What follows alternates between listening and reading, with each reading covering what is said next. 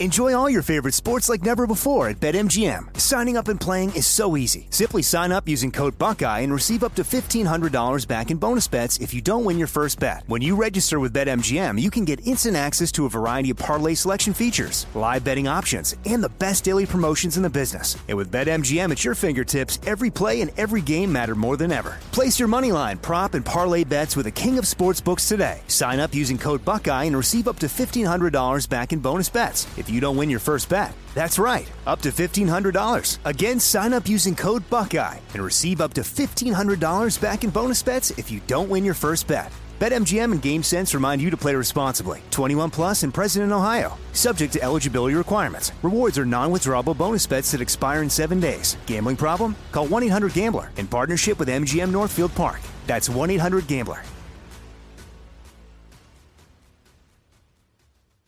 You know you've got a comeback in you. When you take the next step, you're going to make it count for your career, for your family, for your life. You can earn a degree you're proud of with Purdue Global. Purdue Global is backed by Purdue University, one of the nation's most respected and innovative public universities. This is your chance. This is your opportunity. This is your comeback. Purdue Global, Purdue's online university for working adults. Start your comeback today at purdueglobal.edu. I'm Katya Adler, host of The Global Story. Over the last 25 years, I've covered conflicts in the Middle East, political and economic crises in Europe, drug cartels in Mexico. Now I'm covering the stories behind the news all over the world in conversation with those who break it. Join me Monday to Friday to find out what's happening, why, and what it all means. Follow the global story from the BBC wherever you listen to podcasts.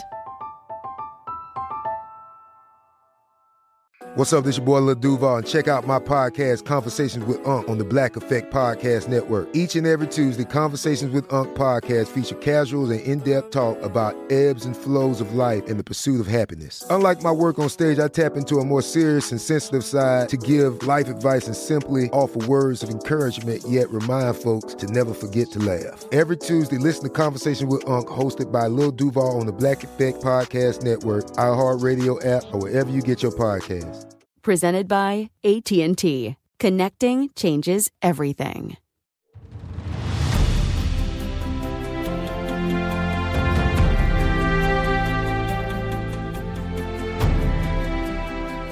And we continue with our American stories. There's been an ongoing debate as to whether the Irish were the first slaves in the Americas, predating the first black African slaves by almost a decade.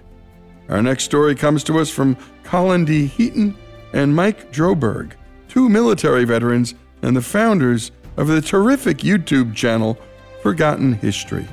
Their videos focus on military heroes, actions, and events spanning across the globe and are watched by hundreds of thousands of people. Here's Colin Heaton with the story. Some groups deny the Irish slavery under English and later British rule, claiming that this was nothing more than voluntary indentured servitude, which did exist. However, the official British legal terminology used was indentured servants. Whether the servants in question had willingly signed the indenture contract to emigrate to the Americas or were first to go, many were forced. Therefore, those transported unwillingly and effectively sold were not considered to be indentured. This included political prisoners, vagrants, convicts, political activists, thieves, prostitutes, or people who had been defined as undesirable by the English government. The Irish introduction to slavery was during the first Viking raids in the year 795, lasting through the mid 9th century. This period saw the Irish killed and enslaved. Just like many other societies, the Vikings attacked. Most of these early raids were along the northern and eastern coast using hit and run tactics. The Vikings would then flee with treasure and slaves and return to either their holdings in Scotland or back to Norway. Usually, many slaves who were of value were ransomed back to their families, but others remained in captivity. Then, from the year 837 onward, larger targets such as the greater monastic towns of Armagh, Glendalough, Kildare, Slane, Clonard, and Clonmacnoise, and Lismore were hit by larger forces. These large scale raids generally spared the smaller local churches and villages far inland, but slaves were still taken, mostly to Scotland and Iceland. In 875, Irish slaves in Iceland launched Europe's largest slave rebellion since the end of the Roman Empire, when Hrolfilf Hjalmarsson's slaves killed him and fled to Vestmannaeyjar.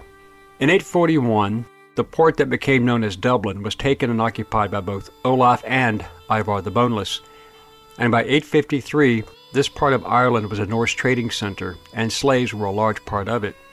But Irish resistance was not over.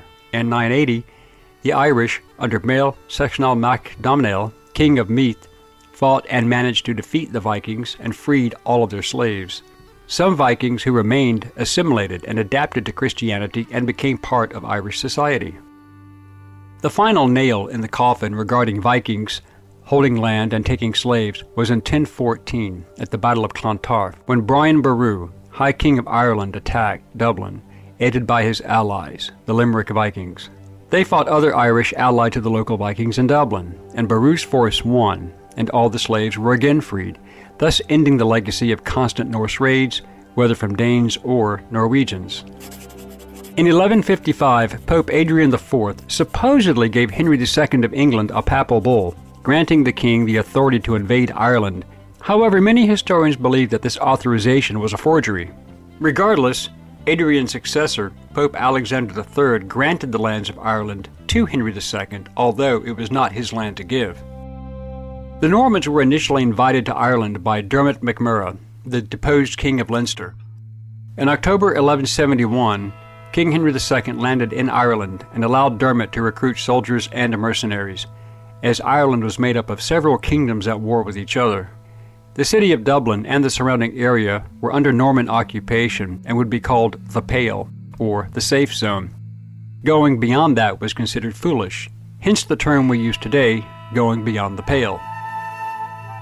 Following the Battle of Kinsale, in 1601, when the Irish and Spanish alliance was defeated, the Irish aristocracy fled to Europe, but the commoners remained.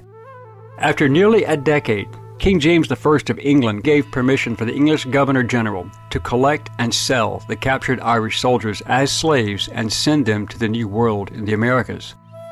In 1612, the first recorded Irish slaves were sold, possibly to the Portuguese, and taken to the Amazon River basin, in their colony in modern day Brazil.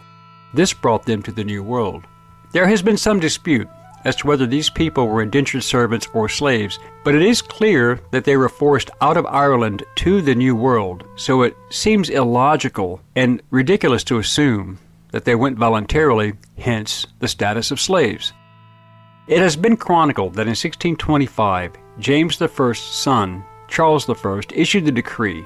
But given the timeline on James's death, it would appear that his son, Charles, probably did issue the royal decree authorizing the Irish slaves. This included prisoners captured, those deemed to be common criminals, and rabble rousers who were sold. They were to become the property of the English plantation owners in the North American colonies.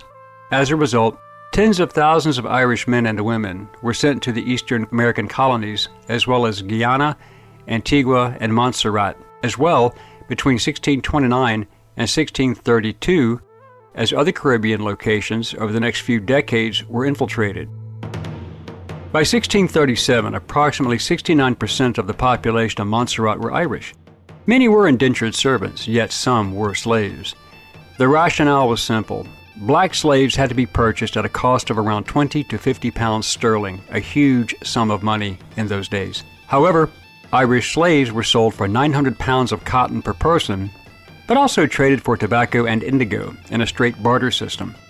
The Irish then became the largest source of slaves for English slave traders and plantation owners, far surpassing the African slave trade until the early to mid 1700s. Between 1641, during the Irish Rebellion, to 1652, over 550,000 Irish were killed by English forces, and 300,000 more were sold as slaves, mostly military aged men. Their children, especially women and girls, were sold and considered quite valuable in the domestic service role. The greatest perpetrator of this was Oliver Cromwell, who defeated Charles I in 1649 during the English Civil War and had him executed. Cromwell, as Lord Protector, waged a ruthless war against the Irish, starting in 1649.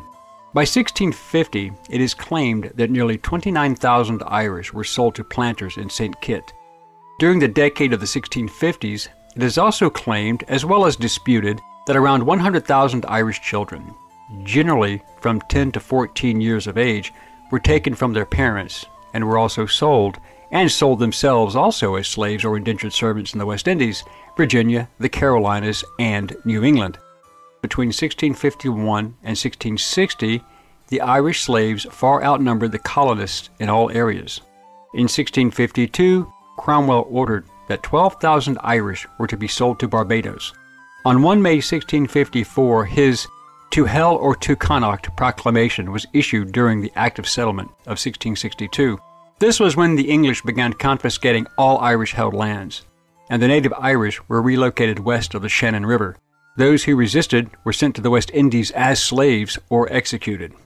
His own words proclaimed, Those who fail to transplant themselves into Connaught or County Clare within six months shall be attainted of high treason, or to be sent to America or other parts beyond the seas. Those banished who return ought to suffer the pains of death as felons by virtue of this act without benefit of clergy. The English could kill the Irish without penalty, but selling them offered great profit. It is claimed that over 80,000 more Irish were sold, with 52,000 going to the colonies of Barbados and Virginia. Many argue that these were indentured servants, not slaves, yet there are no records of contracts between those forcibly removed and their benefactors. One may assume that, given the barter system of using tobacco and cotton as a trade item for workers, that these deported Irish were, in fact, slaves.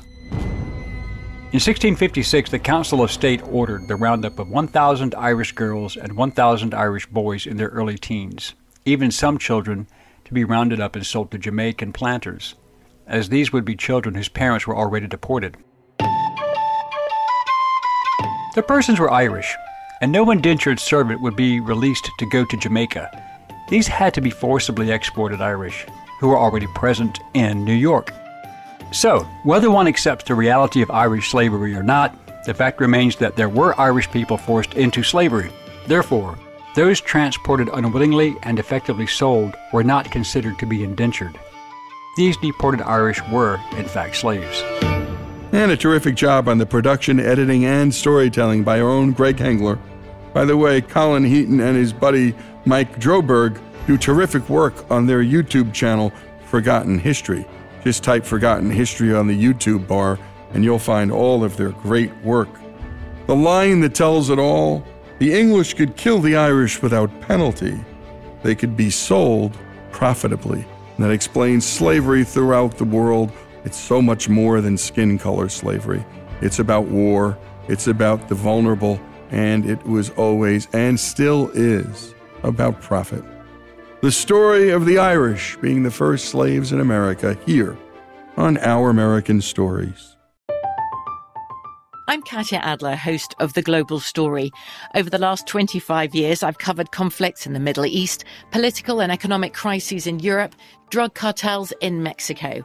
Now I'm covering the stories behind the news all over the world in conversation with those who break it. Join me Monday to Friday to find out what's happening, why, and what it all means. Follow the global story from the BBC wherever you listen to podcasts.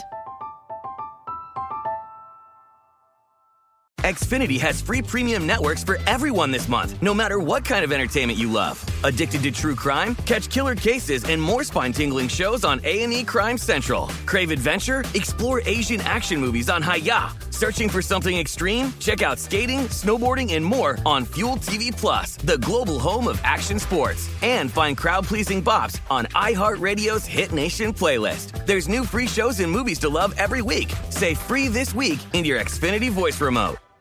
Open a limited time 11 month certificate at Kemba Financial Credit Union. At 5.25% APY, it's more than triple the national average, plus, it's a safe and secure way to grow your money. Visit your local branch or kemba.org slash CD for details. Offer expires May 31st, 2024. APY equals annual percentage yield. Restrictions apply. $500 minimum and $250,000 maximum deposit. Advantage status required. Comparison based on bank rate average. Federally insured by NCUA. It's time for today's Lucky Land horoscope with Victoria Cash.